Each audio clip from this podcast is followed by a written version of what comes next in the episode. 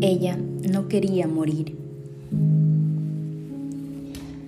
Siente la presencia de alguien que se va acercando a su lado. Se detiene y le pregunta, ¿qué te sucede? Ella alza la mirada, desconsolada, pero fingiendo el esbozo de una sonrisa, responde, nada. Cuántas cosas pasan por su cabeza todos los días. Tantas veces ha querido huir, tantas quedarse y cada tanto suicidarse. Pero no por cobardía. Ella muere de pie, no de rodillas. Es la pesadilla que carga con ella la que pesa,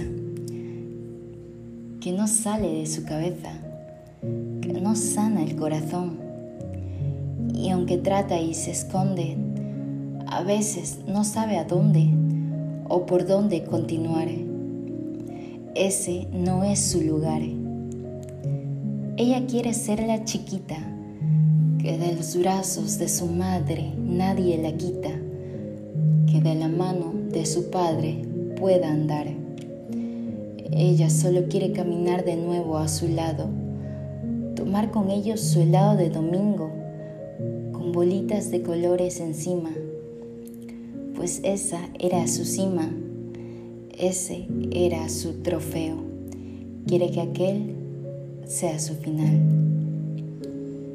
Ella no quiere morir, pero es tan duro vivir con el peso de aquellos recuerdos de una vida contenta, de una casa serena, sin gritos, sin guerra con los seres que ella ama y que crearon su armadura, la cual era pura y ahora está oscura de la soledad que la rodea.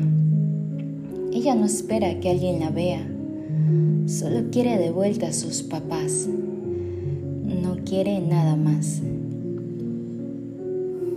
Ella no quería morir, solo ya no quería vivir con el hueco que dejaron aquellos seres que marcharon así, nada más, sin siquiera un despedir. Ella se destroza por dentro cuando piensa en los momentos en que le falló a esos seres, que le dieron puros placeres, por lo que nunca le faltó nada importante, pues todo era irrelevante al lado del amor que le brindaban, aun cuando ella les fallaba, aun cuando ella les fallaba. El cargo de conciencia abruma y convierte en espuma los pocos buenos momentos que ella pudo haber entregado.